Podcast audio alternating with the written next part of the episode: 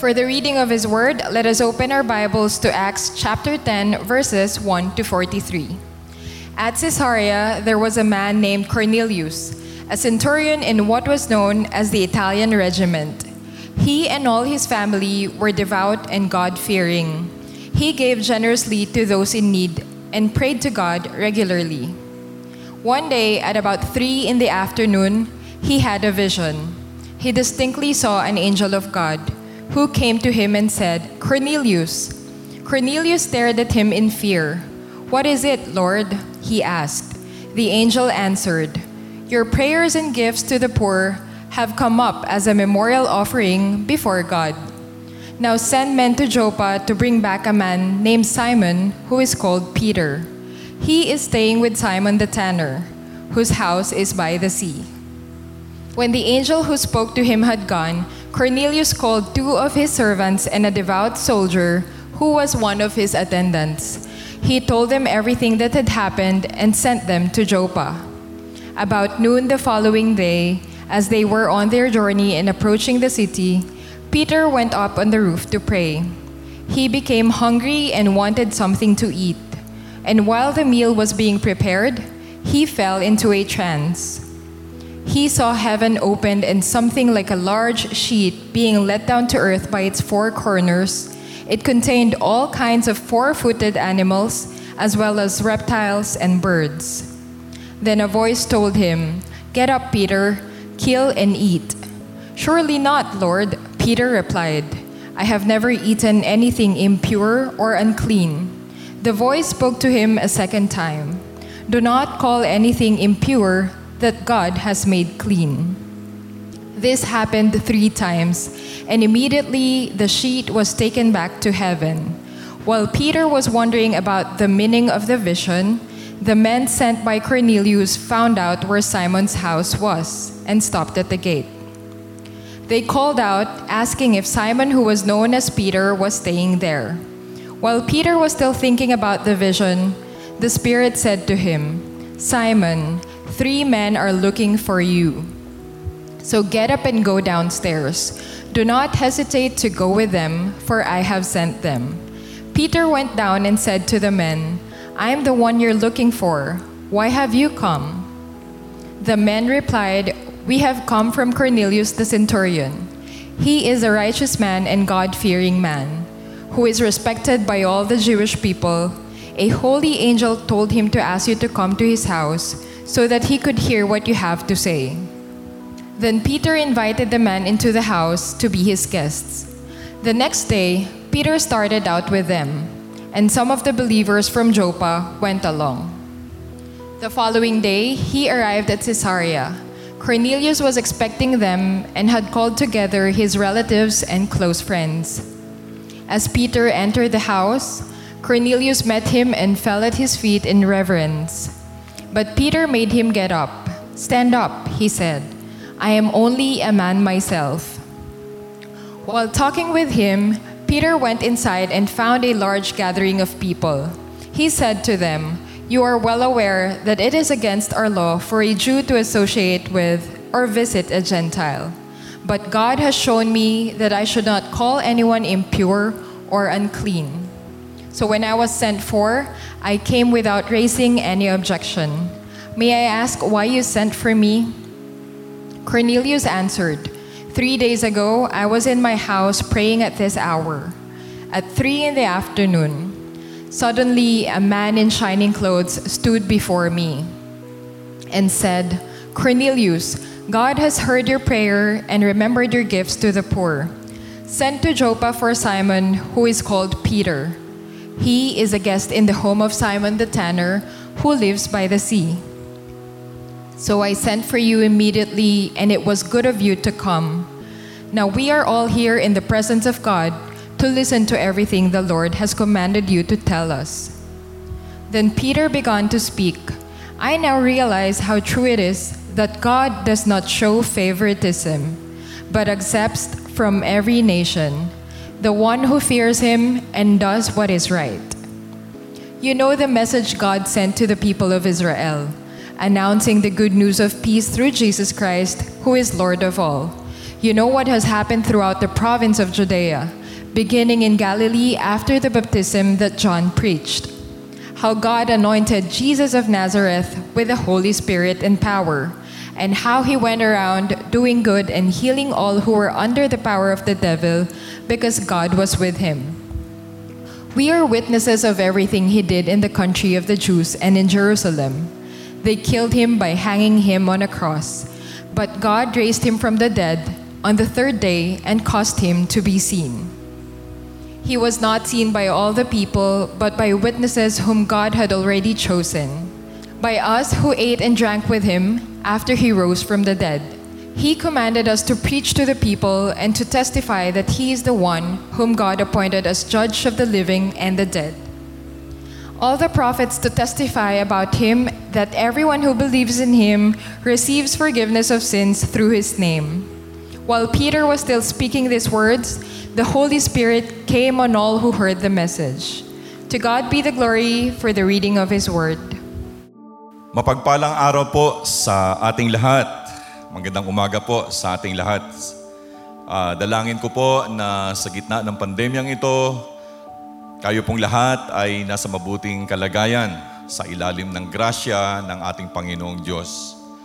Ah, again, um, meron na naman tayong patuloy pa rin yung ating scare na nararamdaman.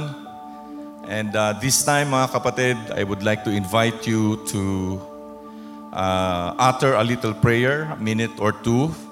Isipin nyo kung sino yung mga kaibigan or mahal sa buhay or mga kakilala natin na nasa masamang kalagayan or na-infect ng virus na to. Let us offer a prayer or silence and then uh, before tayo mag-umpisa sa ating uh, mensahe sa umagang ito. Let us all pray in silent silence.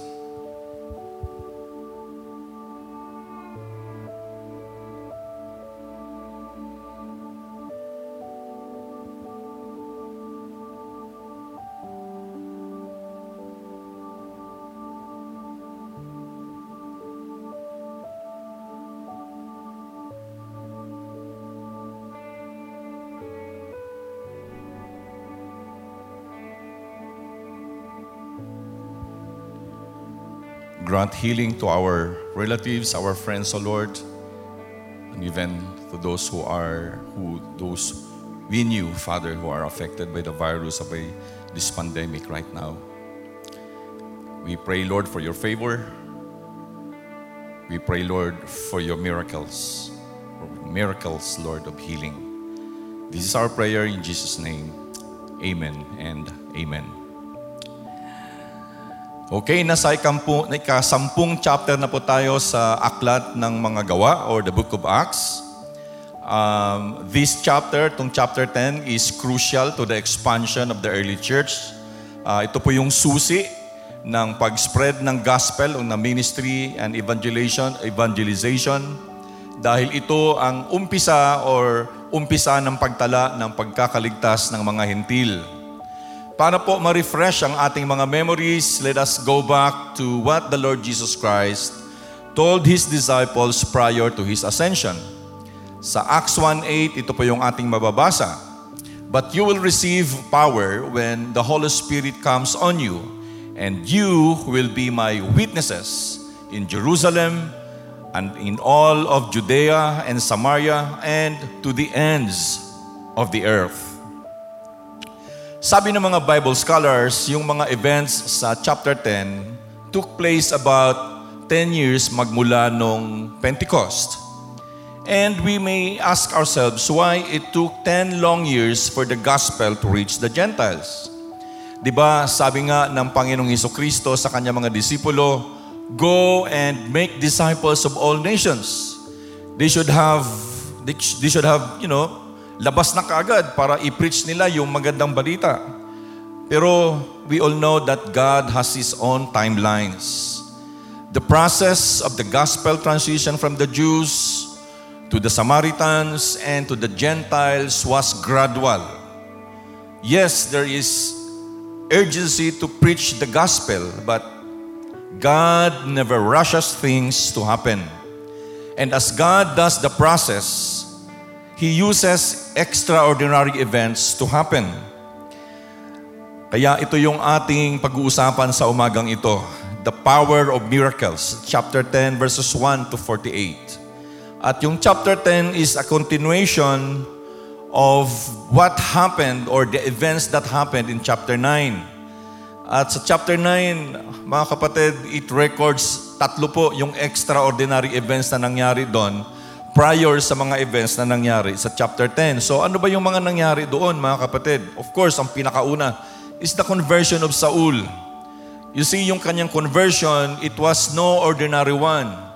Nagpakita sa kanya yung Panginoong Diyos and nabulag si Saul and before siya maka, makakita uli or before siya he was able to see again, something like scales fell from his eyes. And then we would know later on that Saul became God's special envoy to the Gentiles. It was no extraordinary events in that road to Damascus. And then, yung healing ni Aeneas, who was bedridden and paralyzed for eight years. He was able to walk again. And there was a great miracle of healing the body. But then, a greater miracle took place when Tabitha, also called Dorcas, was raised from the dead. Alam nyo, in all of these extraordinary events, people were drawn to the saving knowledge of the Lord Jesus Christ. You see, meron pong isang anak ng mag-asawang missionary na na-assign sa Republic of Georgia na nagtanong ng, ng isang napaka-profound na question kay Dr. John Piper in one of his podcasts. I think it was in April 13, 2018. Binago ko lang po ng konti yung question para maging relevant sa message natin today. But surely, meron tayong mga katanungan na katulad din ng ganito. Ito po yung kanyang tanong. Why doesn't God work miracles today in the 21st century like He did in both the Old and New Testaments? Doesn't it seem convenient that God only worked miracles in the Bible? Ang tanong niya, bakit daw wala ng mga milagrong nai-experience in this in this century, itong time natin? Hindi ba napaka-convenient lang na sabihin na totoo yung mga miracles dahil inilagay sa Bible, pero sa katotohanan, wala namang nangyayari pala sa ngayon. Kung profound yung question ng anak ng mga missionaries, napaka-profound din ang sagot ni Dr. John Piper. Kasi ito yung sinagot niya. There were fewer miracles in the Bible that you probably think, and there are more miracles today than you probably know.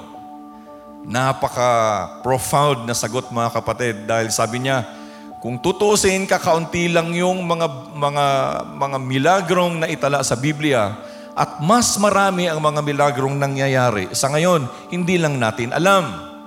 So there are people who are, you know, arguing ano ba yung pinaka-greatest miracle na nangyari. Okay? O yung mga pangyayaring mga miracle. Ano bang pinaka-greatest doon? Some says that physical healing is, you know, the greatest. But some will always argue na the raising of the dead, yun yung pinaka yun yung pinaka greatest at lahat ng mga miracles. Biriin nyo, mabubuhay yung tao. And Tabitha is just uh, one of those uh, dead persons na na-record sa Bible na nabuhay sa maguli.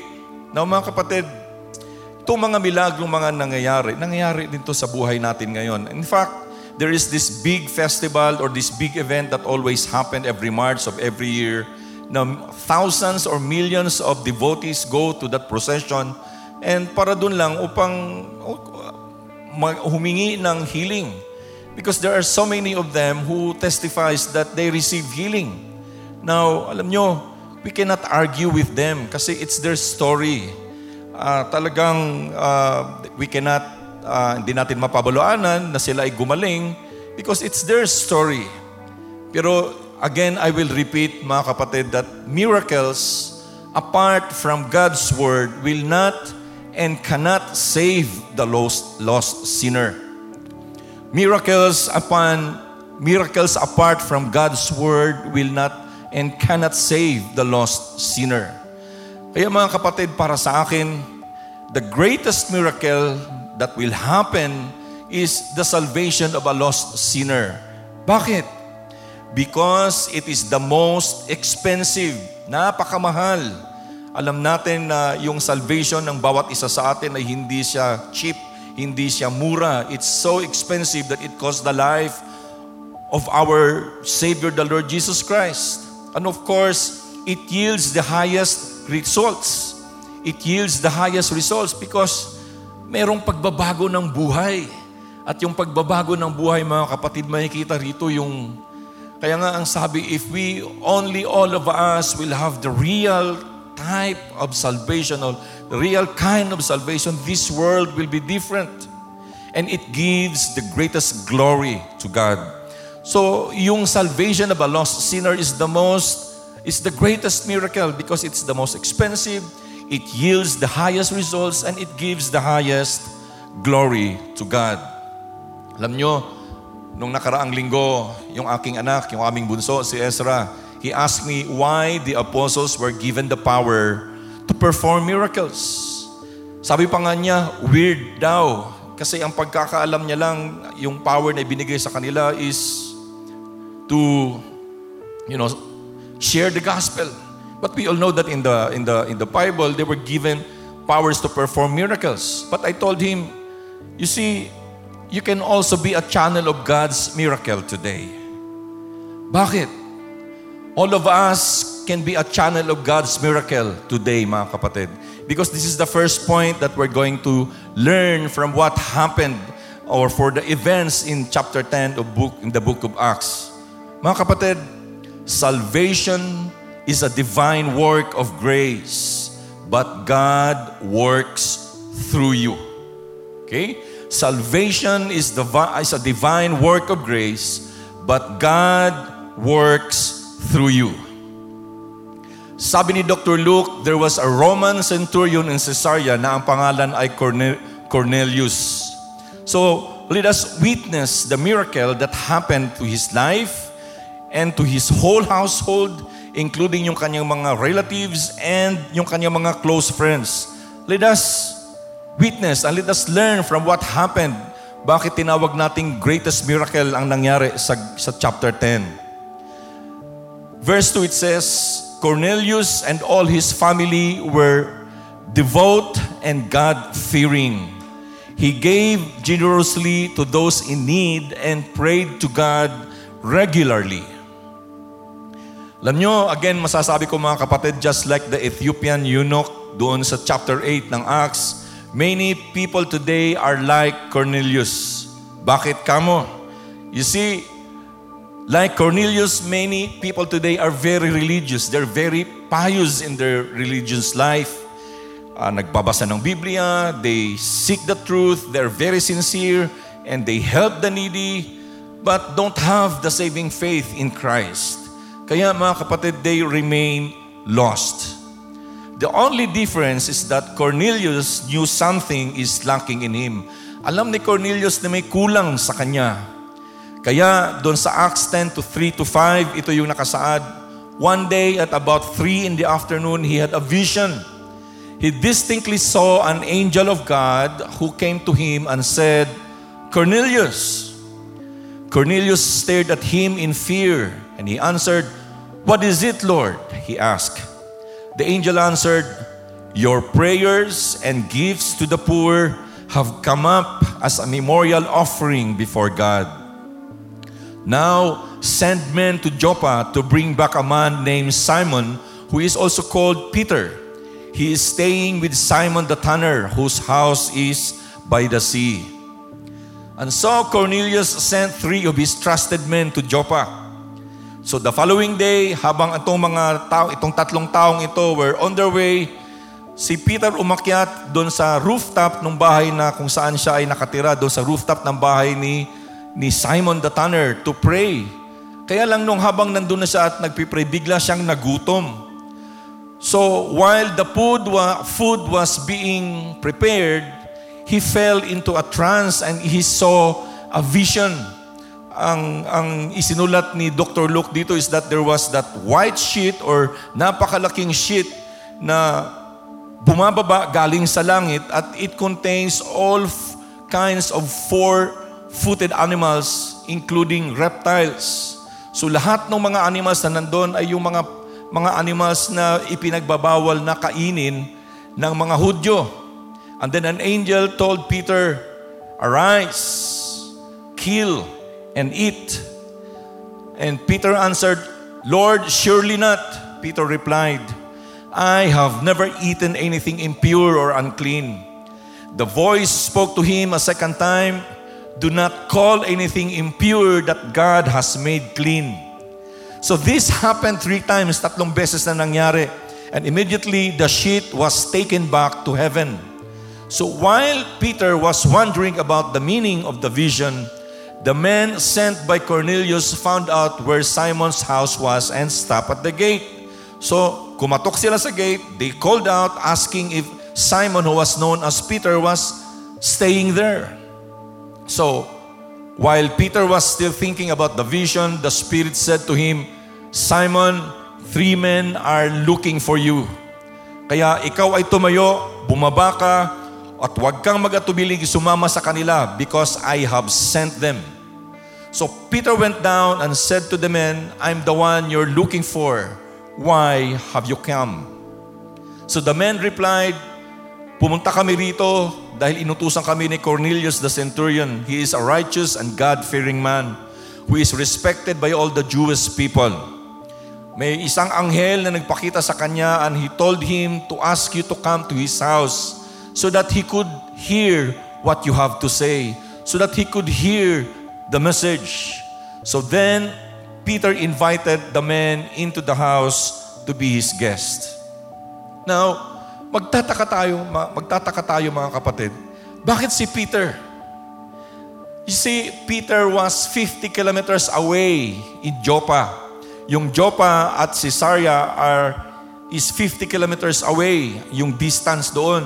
And it is uh, recorded in Acts chapter 9 verse 43. Nakapagtataka na si Peter yung papuntahin doon, eh samantalang nandun naman na si Philip. Philip was already already in Caesarea. We know that in Acts chapter 8 verse 40. Pero bakit si Peter ang papupuntahin doon? Maglalakad pa si Peter na napakalayo. But I like what Dr. Warren Worsby said or wrote. God not only works at the right time, but He also works through the, to the right servant, and both are essential. God not only works at the right time, but He also works through the, to the right servant, and both are essential. It is the right time to finally open the gospel to the Gentiles. As I've said a while ago, chapter 10 records the first conversion of the Gentiles. So it is the right time to finally open the gospel to them. And Peter was the right servant to tear down the wall that divides or separates the Gentiles and the Jews. He was the right servant. Why? Because Peter grew up as a Jew in strict adherence to the law of Moses. You see, the law was a wall that divides the Gentiles and the Jews. Kasi para sa mga Jews, ang mga hintil na katulad natin are unclean. Some Jews even call the Gentiles as dogs. Sa ating parlance ngayon, they call them askals. Di ba? Napaka-racist na mga attitude yung mga ganong ginagawa ng mga Jews during their time. But you see mga kapatid, in our time today, unknowingly we are also building walls that separates us from others. Maaring yung wall na yon ay yung takot natin na mag mag-share sa kanila or yung wall na yon is that we don't want to na makihalubilo sa kanila because they are not believers. And minsan meron tayong uh, kakaibang interpretation doon sa do not be yoked by by the presence of the unbelievers. So kaya we build walls from them. You see, these walls are the very walls that separates us from them that pre- prevents them to worship with us. It is the reason why Cornelius cannot and will not be allowed to make his prayers and sacrifices in the temple kasi hindi sa Hudyo. Pero he is a very devout and religious man. That's why he feels that his religiosity is lacking something important. That's why sa mga vision na nakita ni Peter, he was told, Do not call anything impure that God has made clean. Kaya sinabihan siya, Get up and go downstairs. Do not hesitate to go with them for I have sent them. Sinabihan si Peter ng angel na Huwag kang mag-atubiling sumama sa kanila mga hintil yan, pero ako ang bahala because I have sent them. So go with them. Ngayon mga kapatid, alam na ni Pedro na walang pagkakaiba ang Hudyo at mga hintil. Both are unclean before God unless the saving grace of Christ is given to both. Walang makakapagsabi, sabi nga ni Pablo, na walang ni isang hindi nagkasala o ako ay hindi nagkasala. Both, all of us are sinners in front and in the presence of God unless the saving grace of Christ is given to all of us. Now, if salvation is a divine work of grace, but God works through you or through us, what should we do? How do we fulfill our role of winning the lost for Christ and be the channel of the greatest miracle to happen? This is the second point that we are going to learn. Salvation, first point was salvation is a divine work of God, but God works through us or through you. Second is that when salvation is already there at nandyan na sa ating mga hagdanan or sa ating mga pintuan mga kapatid, we must be ready to go and be the gentle, respectful, respectful witness of Christ. Be ready to go and be the gentle, respectful witness of Christ. That's in verses 23 to 33. You see, the next day, Peter started out with them. So umalis sila kasama si Pedro. And some of the believers from Joppa went along. And in the following day, he arrived in Caesarea. Mga kapatid, dalawat, dalawat kalahating araw na lakad yun mga kapatid from Joppa to Caesarea. And Cornelius was expecting them and had called together his relatives and close friends. Even na malayo at alam ni Pedro nandun si Philip, he went there. Hindi siya nag-atubiling pumunta mga kapatid. He was ready to go there. So as Peter entered the house of Cornelius, Cornelius met him and Cornelius fell at his feet in reverence. Pero alam niyo mga kapatid, Peter made him up, made him get up and he said, Stand up, I am only a man myself. Huwag mo akong sambahin, huwag kang mag-revere sa akin because like you, I'm just also a man. Ano ang pinapakita ni Pedro dito sa atin mga kapatid? That gentleness and respect before becoming a witness. Hindi pa man niya naisulat yung kanyang isinulat doon sa 1 Peter 3.15, yung gentleness and respect, ginagawa na ni Pedro. You see, many so-called man of God, men of God, or followers of the Lord Jesus Christ, ay merong itong, ano, merong uh, certain form of arrogance. Na kaya ang nangyayari mga kapatid, minsan in our lives, we isolate people and then we isolate ourselves from them.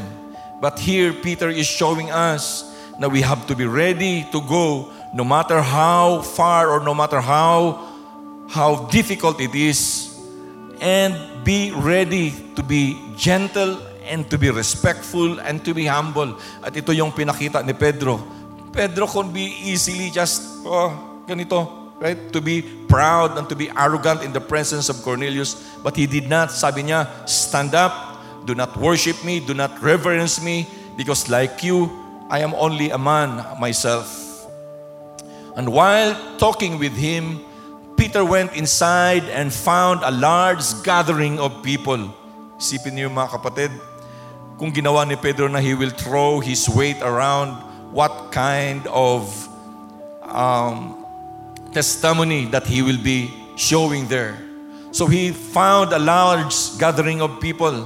So he said to them, You are well aware that it is against our law for a Jew to associate with our or visit a Gentile. But God has shown me that I should not call anyone impure or unclean. You see mga kapatid here, the walls that divides the Hebrews or the Jews and the Gentiles are slowly crumbling down. That's why Peter was sent there instead of Philip. So when I was sent, sabi ni Pedro, I came without raising any objection. But may I ask why you sent for me?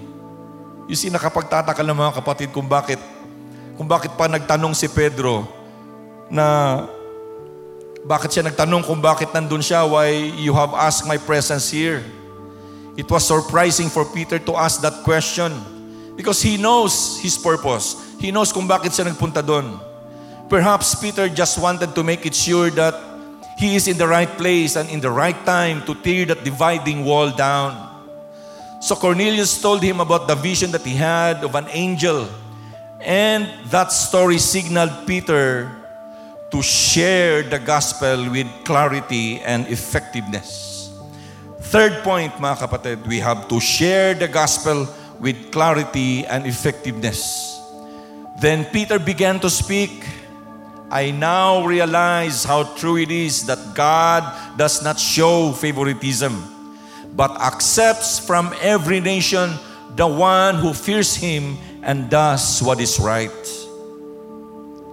Peter proclaimed the gospel after that and he explained to them the story of the life, the death, and the resurrection of the Lord Jesus Christ. You see mga kapatid, it only shows us here na you should you can you cannot na pwede kang maging Christian without being becoming a Jew. Right? Meaning there is no religion, there is no church no matter how big it is, no man no matter how powerful or how popular he is that can save you from eternal damnation. It is only the Lord Jesus Christ.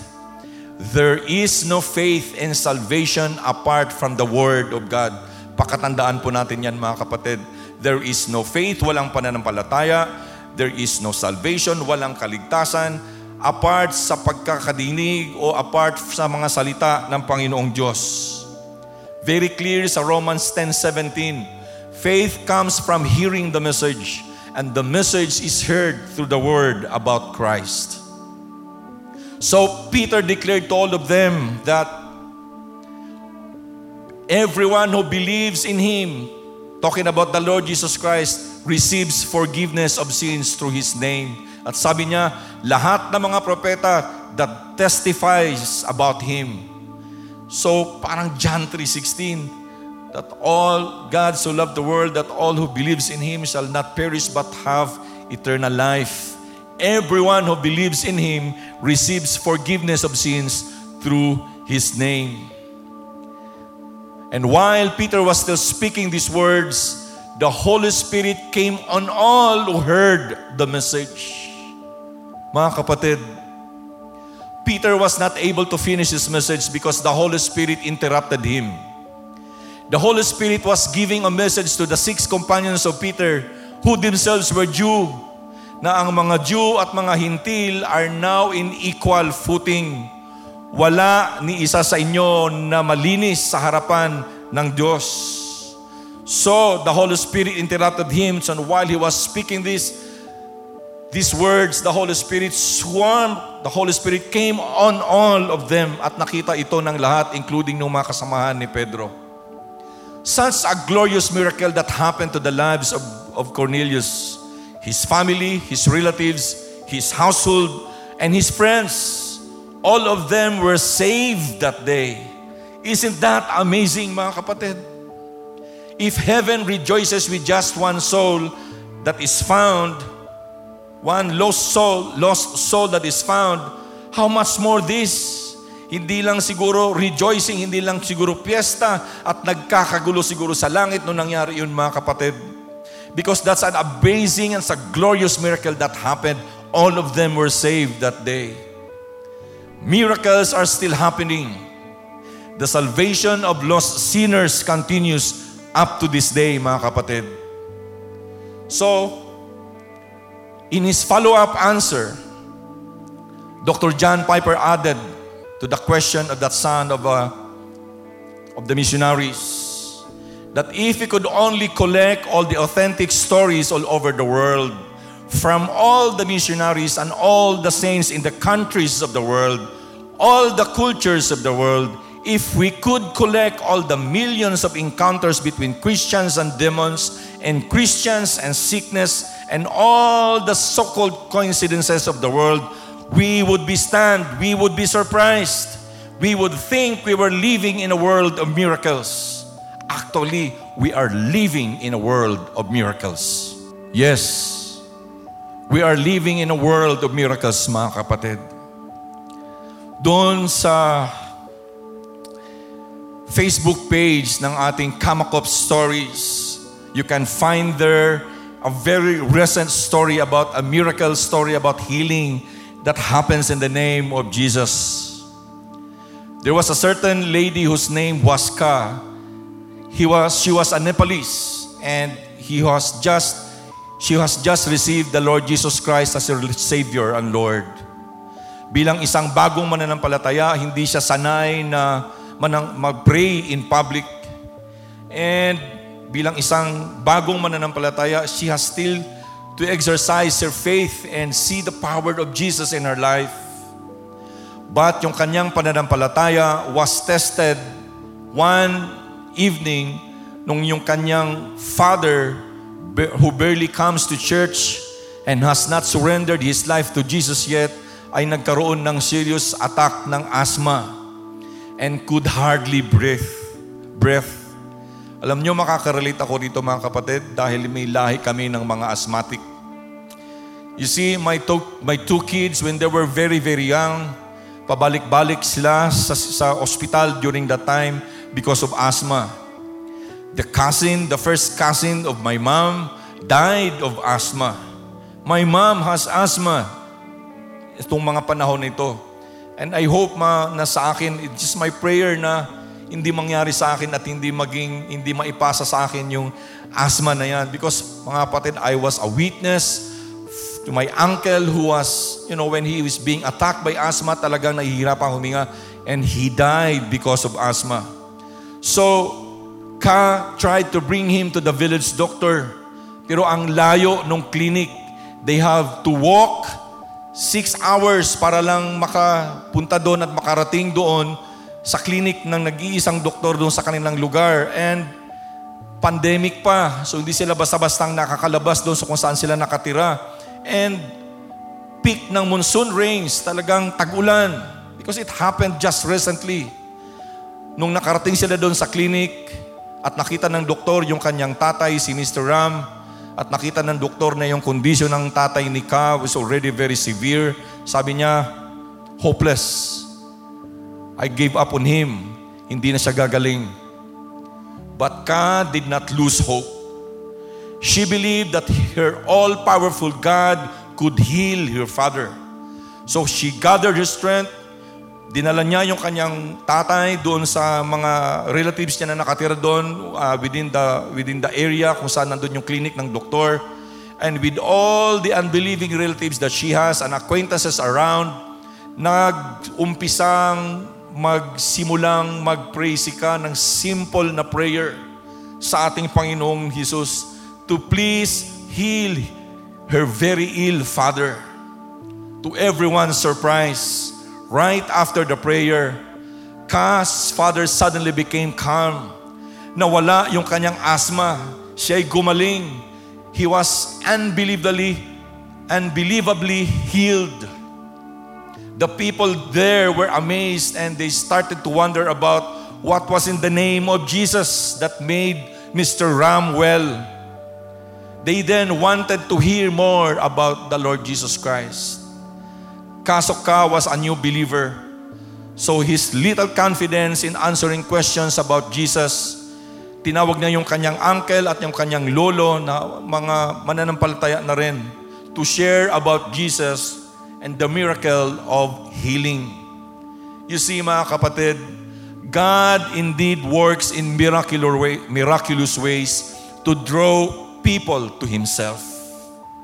But the greatest miracle here is the conversion of Ka. You see mga kapatid, Sister Ka is a new Christian convert through the ministry of Reverend James and Carol Sarenas, yung ating mga missionaries sa Nepal. And this happened just recently. You see, kung ika-count lang natin yung mga nangyayari sa buong mundo, mga kapatid, there are still a lot of miracles that are happening. All of us have our own Cornelius and Cas. So let us be the channel of their salvation because salvation, mga kapatid, is the greatest miracle of all.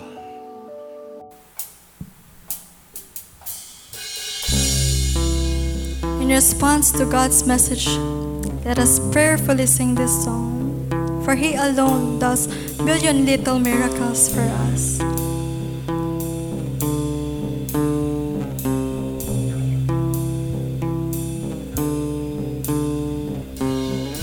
All my life I've been carried by grace.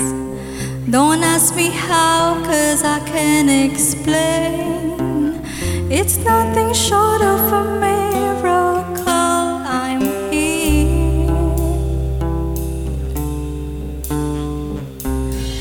I've got some blessings that I don't deserve. I've got some scars, but that's how you learn. It's nothing short of a miracle. I'm here. I think it over and it doesn't add up. I know it comes from above. I've got miracles on miracles, a million little miracles. Miracles on miracles, count your miracles. One, two, three, four. I can't even count them all.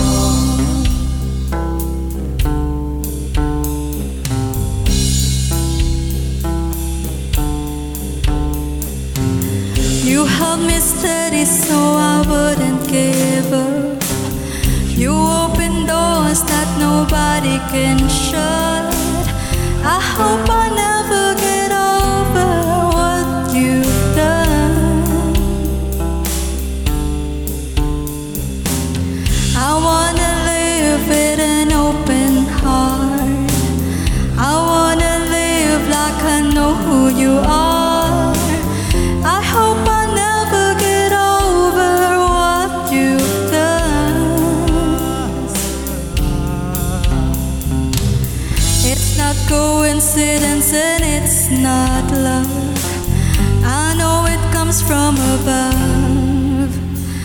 Miracles on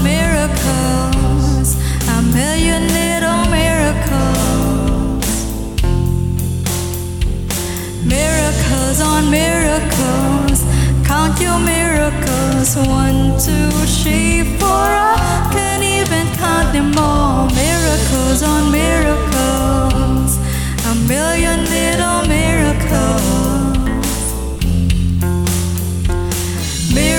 Miracles on miracles, count your miracles. One, two, three, four. I can't even count them all.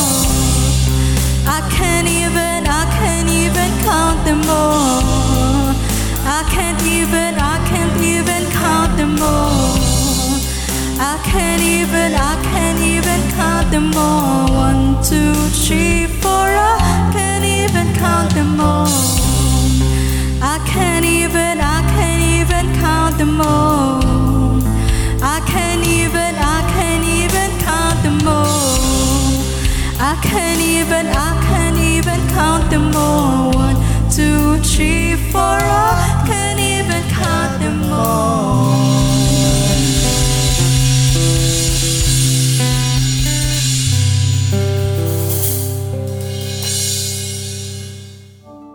Heavenly Father, salamat sa inyong pagpapalala sa amin sa umagang ito. Yes, Lord, we saw healing. We saw miracles. We witnessed miracles, Lord, all around us. But it seems, Lord, feeling namin kakaunti lang yung nangyayaring miracle today. But you have reminded us today, Lord, this morning, that your, your power is still at work. Your miracles, Lord, still happens. And the greatest miracle, Lord, that happens and that unfolds in our very eyes every day is the salvation of many lost sinners. Today, O Lord, marami na namang nagkakasakit. Even our city is overwhelmed. The healthcare system of our city is overwhelmed. The hospitals has to has to put up temporary tents, Lord, dahil hindi maipasok yung mga pasyente sa loob ng, ng ospital. But Lord, we know that you still give healing and you still give miracles. Oh Lord, today we pray, use us, Lord, to be your channel of the greatest miracle that could happen to anybody. The salvation, Lord, for them to have that eternal life. Lord, alam namin ngayon, you have reminded us that salvation is a divine work, your divine work, but it only works through us. Yes, angels can be present, but angels cannot share, angels cannot get the gospel. That's why you are calling us. So thank you, Lord, for reminding us that we have to be ready always to go, no matter how difficult it is and no matter how expensive it is and difficult it is for us. And be there, Lord, to be gentle, to be understanding, to be humble, and to be respectful, and to be ready, Lord, to share the gospel with clarity and effectiveness. Salamat sa mga buhay na aming mga na-witness right now, O Lord, na gawa ng mga milagrong nangyayari sa palibot namin. Thank you, Lord, for the lives of Peter and Lord, of all those powerful men of God na nababasa namin sa Biblia where we can learn, Lord, from them. So this morning, maraming maraming salamat, Ama, sa inyong ginawa for reminding us at maraming maraming salamat sa inyong panggagawin sa aming mga buhay. Lord, we are in a very difficult times, but we trust you. We have still faith in you because we know, Father, that you are in control. And we pray, Lord, a while ago we have just prayed, Lord, and uttered a simple prayer of healing to those whom we know. And Lord, we pray, we ask, Lord, your favor to extend, Lord, your healing hands and powerful right hands, Lord, to them right now. And give them healing. And use us, Father, as your channel of blessing so that, Lord, we can witness again the greatest miracle that can unfold before our eyes the salvation of a lost sinner. Maraming maraming salamat, Ama. We give you back the glory and honor in Jesus' name. Amen and amen.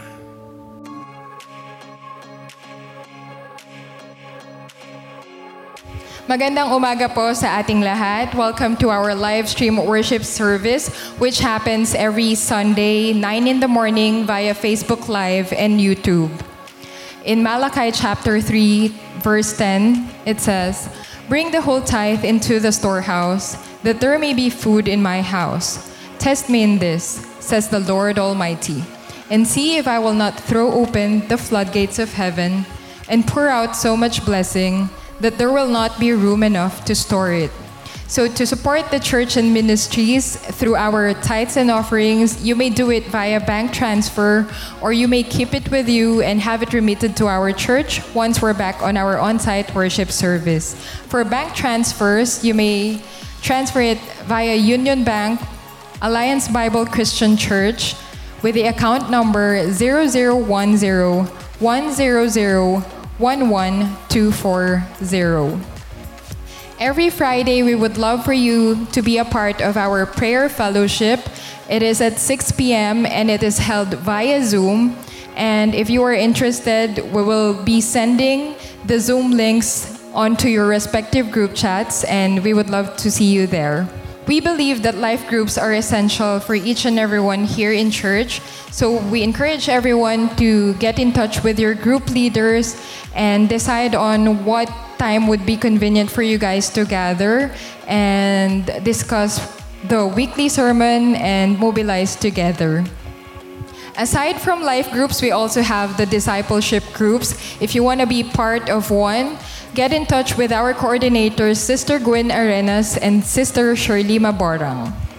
We also encourage all the parents to assist their little kids to our Sunday school after every service. That's 10:30 in the morning, led by Sister Pen Kyokson. And on August 29, 2021 at 3 p.m., we will also have a women's fellowship with our guest speaker, Sister Leah Dizon. Please don't forget to like and subscribe to our Facebook page and, of course, our YouTube so that you'll stay updated. Good morning, everyone, and have a pleasant week ahead. Thank you so much. Maraming maraming salamat, uh, Sister Yona, for our announcement this morning. It's been a blessing to have so much talents in this church. And, uh, and that's our four announcements. At before po tayo mag uh, tapos sa ating panambahan sa umagang ito mga kapatid, again, uh, let us all be uh, secured in our faith. Huwag po tayong mabahala. And of course, uh, huwag po tayong maging irresponsible din. Okay? Um, we have to be uh, aware no, that the, the virus is just waiting for its uh, next host. Kaya, doble ingat, lahat ng mga protocol na safety protocol na dapat nating sundin, we have to follow it. Uh, even if you are already, uh, alam ko na even if you are already vaccinated, it is not a license for you to go out or to shun wearing face mask and face shield. Kasi yung vaccine is only acts as our added uh, protection or added natin na uh, mag-boost ng ating immune system. But it doesn't mean na hindi tayo ma, makakapitan ng, ng sakit na ito. And we could be a unwilling or unwitting host of that virus and become, you know, na maka-infect tayo sa iba. So, let us not forget to, you know, observe yung mga proper protocols na dapat nating sundin until such time that God will tell us that you're free now, you know, to go, you know. So, but we have to continue praying let us uh, uh, kneel down and ask God for His favor. Magdadalawang taon na to mga kapatid this November. And um, many people are suffering. All of us are being affected. Walang ni isa na hindi apektado ngayon. So let us, you know, pray for that and continue to pray for that. Huwag lang tayo nating ipagsawalang bahala. Okay? So mga kapatid, I would like to invite you to stand up and uh, let us offer this prayer and this benediction. And let us open our palms before God to receive His blessings and that grace that comes from Him. Lord, tapos na po ang aming panambahan. We have heard your message. Salamat, Lord, na we are we will be able, Lord, to face another week with much confidence in our hearts that we are safe under the hollows of your hands. And miracles, Lord, still happens. And you still work wonders, Lord, because You are our God who is still in control. Lord, hindi po namin yun kakalimutan. And every time, Lord, na kami ay nakaka-feel ng uh, worry, nakaka-feel ng takot, nakaka-feel, Lord, nakakaramdam kami ng uh, panghihina, na we'll be always reminded na our God is bigger than this virus. And God, our God is bigger than our fears. And God is bigger than is what really is happening all around us today. So Lord, maraming maraming salamat sa inyong mensahe, sa inyong paalala sa amin, at sa pagbibigay, Lord, ng assurance that you are still there, you are still performing amazing works, and it's still unfolding before our eyes, Lord. So just open our eyes, Lord, to see all these miracles before us para hindi po kami, Lord, makakita ng lahat lang ng mga negative ang nakikita namin all around us. So Lord, salamat sa inyong mensahe sa umagang ito. Salamat sa mga patutuon na aming mga nabasa o nababasa o nakikita o naririnig. And Lord, just fill our hearts with joy amidst, Lord, this pandemic. Mga kapatid, to Him who is able to keep you from stumbling and to present you before His glorious presence without fault and with great joy. To the only God, our Savior, be glory, majesty, power, and authority through Jesus Christ our Lord before all ages, now and forevermore. And everybody will say, Amen and Amen. Magandang araw po ate sa ating lahat. Again, magandang araw sa ating lahat. Uh, let us face a new week. Be blessed to be a blessing to others. Mga kapatid, good morning po. Magandang araw, magandang gabi sa inyong mga lahat nandyan sa abroad. And for all our new, uh, our new visitors uh, in this online worship service, magandang umaga po sa inyo lahat. And we pray that you've been blessed. And if you need prayers, if you need um, somebody to talk to, don't hesitate to call us. So maraming maraming salamat. Magandang araw po sa ating lahat. Good morning and God bless.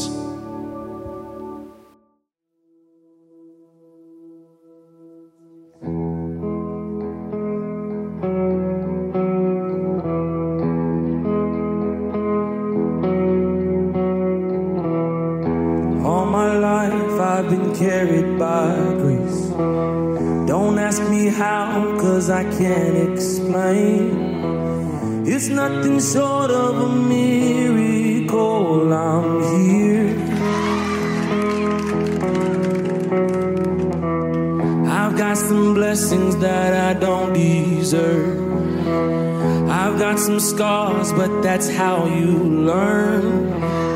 It's nothing short of a miracle. I'm here. I think it over and it doesn't matter. I know it comes from above.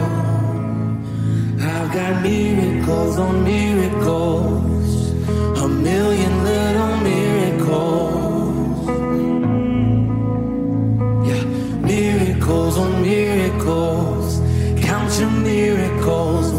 To.